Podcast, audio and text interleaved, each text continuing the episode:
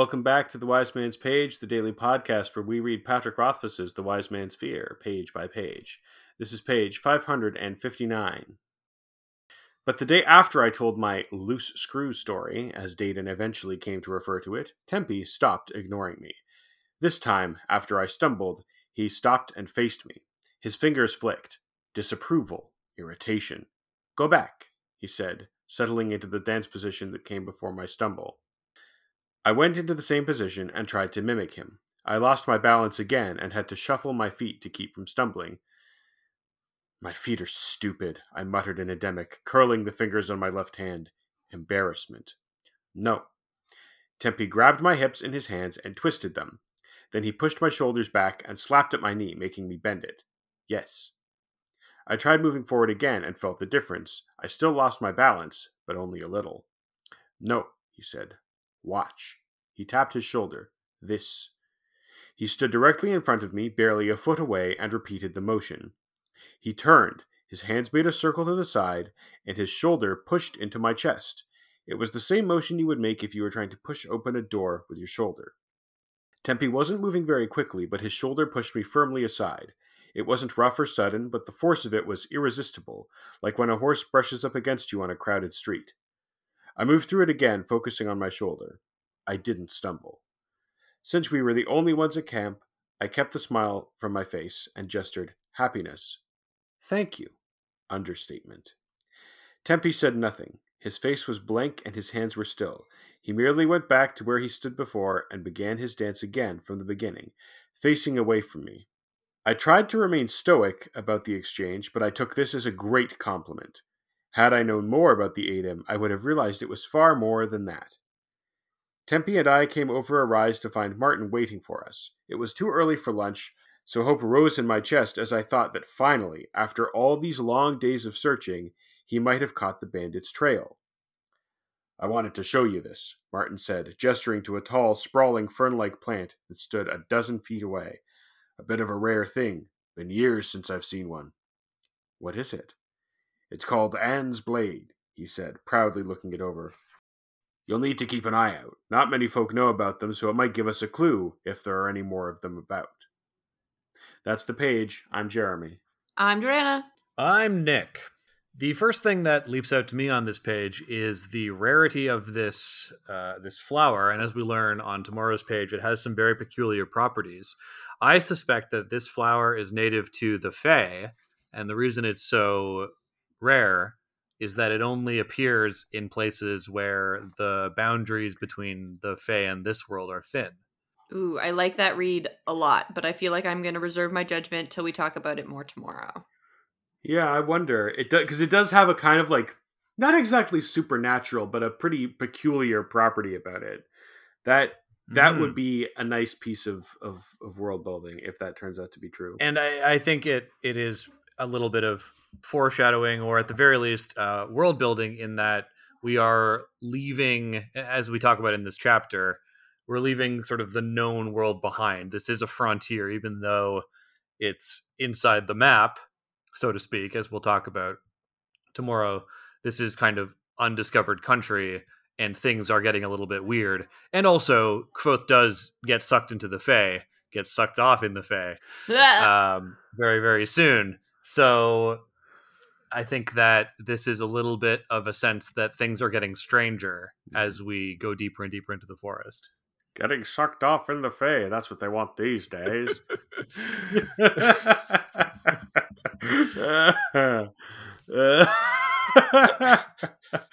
Mercy. I think it's worth noting on this page that, like, this is the moment at which Tempi starts to, like, acknowledge Kvothe in the dance. And I know it's an important moment in their relationship as characters. It really is, and Kvothe seems to suggest that the thing that changed was that he told the Golden Screw story, and that somehow caused a switch to flip in Tempi. I don't think it's necessarily that. I do think that Tempi is feeling more comfortable with him and feels, you know, like he trusts him and like he knows that Kvothe is genuinely trying to understand him and his culture. And I also think that, you know, Tempi is, as we eventually learn, violating his people's precepts by teaching him the Ketan. So I think that it's not like a moment of weakness for Tempi necessarily, but just he's so lonely and so craving someone to share something communal with that he now feels close enough to Kvothe that he's willing to you know, knowingly make this big violation. So I think this tells us a lot about Tempi's character, how kind of sensitive he is. Mm-hmm. I can't remember if that sensitivity is seen as a weakness by the Adem or not. The Adem, as I've said before, the Adem don't seem to have a high opinion of Tempi in general. We can examine that when it comes up. Okay. This is perhaps the first official appearance of the adjective as hand gesture. Jeremy pointed out that we kind of do a proto version of it earlier on when he's learning it. Oh no, okay, we have it. We have this earlier on page 548 and 549. We have lines where he describes the hand gesture and then the adjective. So that's sort of the introduction for it. And this is the first time that this stuff comes into play. Not quite completely divorced from the hand. So we have on this page, his fingers flicked, : disapproval, irritation. But we are being drawn into a method of writing where in having an italicized adjective is enough to indicate the gesture is present. Mm-hmm. It's getting more and more common. Yeah, this is the technique that he will employ throughout the rest of the book whenever there's a conversation in Edemic. And I also like that Kvothe is now comfortable enough in Edemic that he can grumble to himself in it without feeling self-conscious about it. You know, he's conversant enough that he doesn't do that in Aturin. He does it in Edemic instead. I also, the way that Tempi teaches Kvothe is very familiar to me. If you've ever taken any kind of martial arts instruction or any kind of instruction in some kind of physical movement, oftentimes your instructor or your trainer will just it's easier rather than telling you what you should be doing. It's just easier to show you by moving your body until you're doing the thing right, because sometimes it's hard to communicate those ideas any other way. So this feels very authentic to me. And we also know that the Adem are just more comfortable with physical touch than other people might be. So it seems in character to me. Reasonable. Yeah. I want to just quickly jump back a moment. You were talking about the grumbling. Kvothe says, "My feet are stupid," which is funny and cute. And it also sounds like something Tempi would say, which probably suggests to us something about... It might suggest something about the construction of the language of Edemic, or it might just be kind of a broken sentence, which is of the type you might say when you're still fresh with the language. Yes, I completely agree. I also... This is also, I think, when we start to clue into the fact that the Ketan is not a dance, it is a martial arts exercise, because Tempi is demonstrating when you do this motion, this is what it's for, right? This is how it translates into a thing you would do in a fight. And that helps Kvothe understanding what it's for and the context in which it's used helps Kvothe get it correctly. That makes sense. I wonder if, if it has kind of a dual purpose, the same way that say something like Tai Chi kind of has a dual purpose. Oh, I think it serves the same function as the slowed down version of Tai Chi does. It is an exercise that keeps your body limber, but it is also helping you keep in mind the stances or the forms of combat. So if I can apply my lens, as I mentioned in a previous episode, I do possess a black belt in Taekwondo, though I have not used it in some time. In Taekwondo, there are a series of forms, or at least in under the World Taekwondo Federation, there are two diametrically opposed federations that claim to manage Taekwondo, and I am part of the World Taekwondo Federation, not the International Taekwondo Federation. In the WTF, no pun intended, there are 8 patterns or forms of progressively higher complexity, and at lower levels you learn the lower level forms like pattern 1, 2, 3, and then progressively up higher until you reach 8.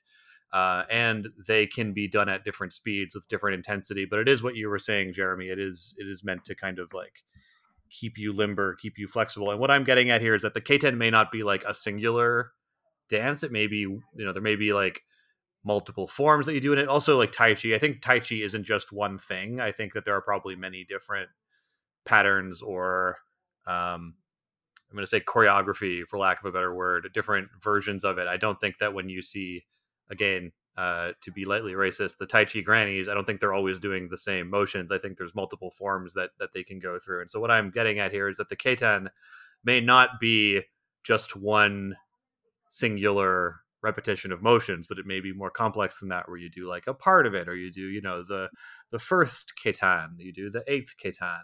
Yeah, he's not just doing the same five things every day. He's probably doing a bunch of different routines. I completely agree. And it also puts me in mind of when in my limited experience of like European medieval martial arts, when you're fighting like German longsword or Italian longsword, there's a bunch of different like stances that you can take, but those stances do not exist so that you stand in them. They are positions that your body is likely to end up in as you transition from one attack to another, or one defense to an attack, or something like that, just because of the ergonomics of the weapon and the way the body naturally moves. You know, there's a stance where you start out basically with like your sword pointing behind you over your shoulder, and there's another stance where your sword, like your arms are pointed sort of down in front of you and your sword point is pointing at the ground. And while you can start a fight in either of those positions, they make a lot more sense when you realize, oh, one of these is the start of a slash downwards and the other one is the end of that slash. And then I can bring it back up to my other shoulder and attack again. And that's like another stance, you know? So like understanding the context for which the motions exist can help you give you a more complete understanding of like why you're doing what you're doing and what it's for. Cool. Is there anything else you want to discuss on this page, or is it letter time? I am out of things. Let us do mailbag. Letter time. This is a letter from Patrick, not Rothfuss, who writes on page 537, and it pains me to say this, but the subject of this email is Jeremy is right, Nick is wrong. Uh-oh. Hello, pagers. On this page, Tempi steps up close to Kvothe when they are talking and then reevaluates and takes a couple steps back. Kvothe realizes that Adem stand closer to each other when talking, and Nick uses this as evidence toward his previous theory that Tempi is a big dum-dum and could not tell when Dayden was being aggressive toward Kvothe. While it is true that the Adem stand close while talking, we later learn that they stand closer to someone they consider a threat in order to strike them if necessary. In the scene where Nick came up with this theory, Tempi first looks at Dayden's hand to see if he is making aggressive gestures. Of course, Dayden is not making any gestures, Tempi recognizes, because Dayden does not know Adem hand talk. Then Tempi looks at everyone's feet, presumably to check their stance, and then steps closer to Dayden. I am with Jeremy on this, in that I find it baffling that Tempi is too stupid to recognize this as a tense moment and would instead be worrying about how close he is standing to everyone in general. If nothing else, Tempi would not have to look at everyone's feet to tell how far apart everyone is standing. I could go on, but in short, Jeremy is right, and Nick is wrong.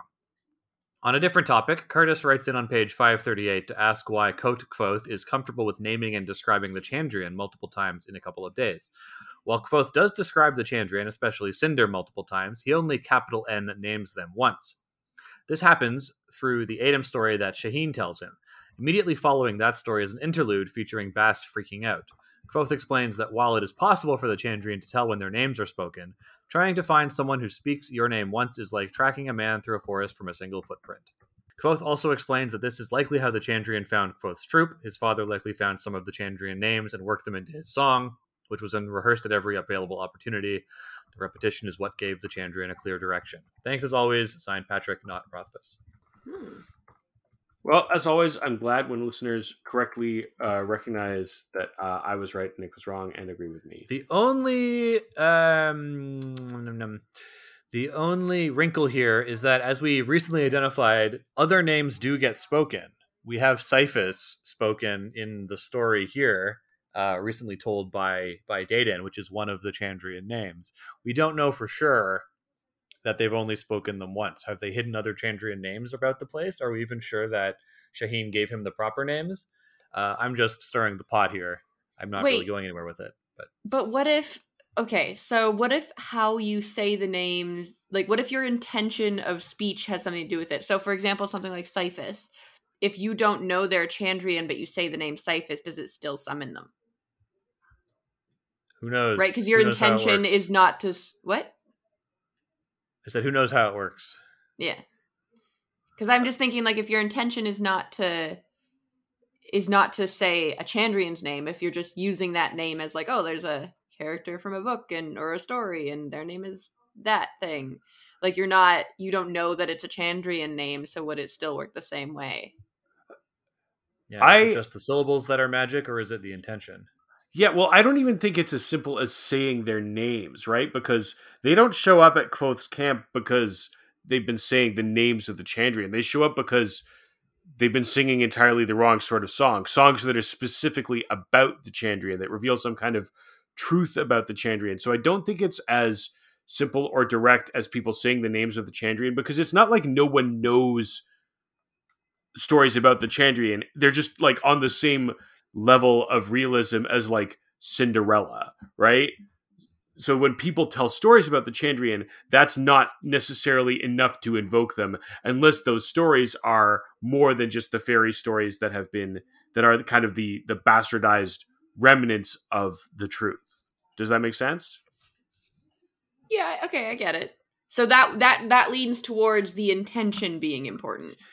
Yeah, and like not even just the intention, but like I think that the Chandrian only show up to shut down instances where some kind of truth about them or knowledge about them would be revealed that otherwise is not commonly known, right? Like they don't show up when people tell stories about blue fire, because that in itself is not enough to incur their wrath for whatever reason, right? They show up, well, we don't know exactly why it is that they really show up, but it's for something more important than that.